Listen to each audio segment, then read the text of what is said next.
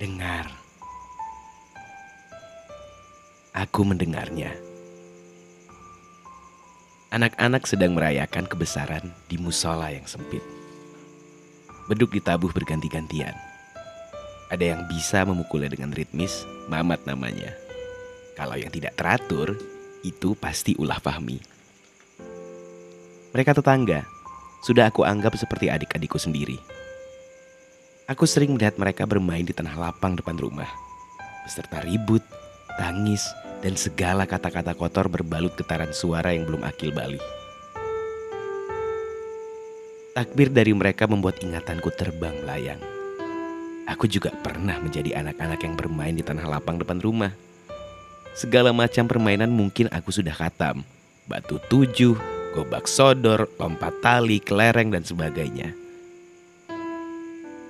Satu-satunya tanda yang memaksa kami untuk berhenti adalah azan maghrib. Alarm bagi perut-perut kecil itu untuk melafazkan doa berbuka puasa. Apa yang terjadi setelahnya? Di rumah masing-masing, kami mandi begitu kilat sehingga bisa bersaf-saf di atas sajadah musola. Barang siapa yang terlambat, maka keningnya harus ikhlas mendarat pada dingin lantai. Namun pada akhirnya tidak ada yang peduli.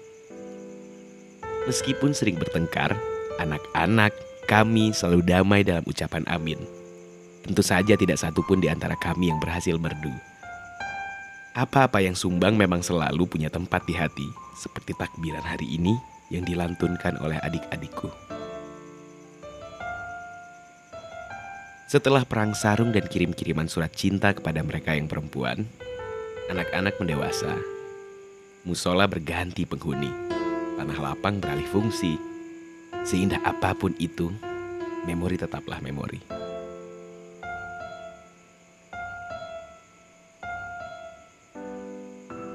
Momen takbir selalu bisa mengoyak-ngoyakan hati dan kepala. Kenangan terbaik seolah dihadirkan kembali supaya aku ingat bahwa mereka tidak akan bisa terulang. Bahwa di tengah takbir dan di hadapan langit yang luhur, manusia akan selalu kecil dan tidak berdaya.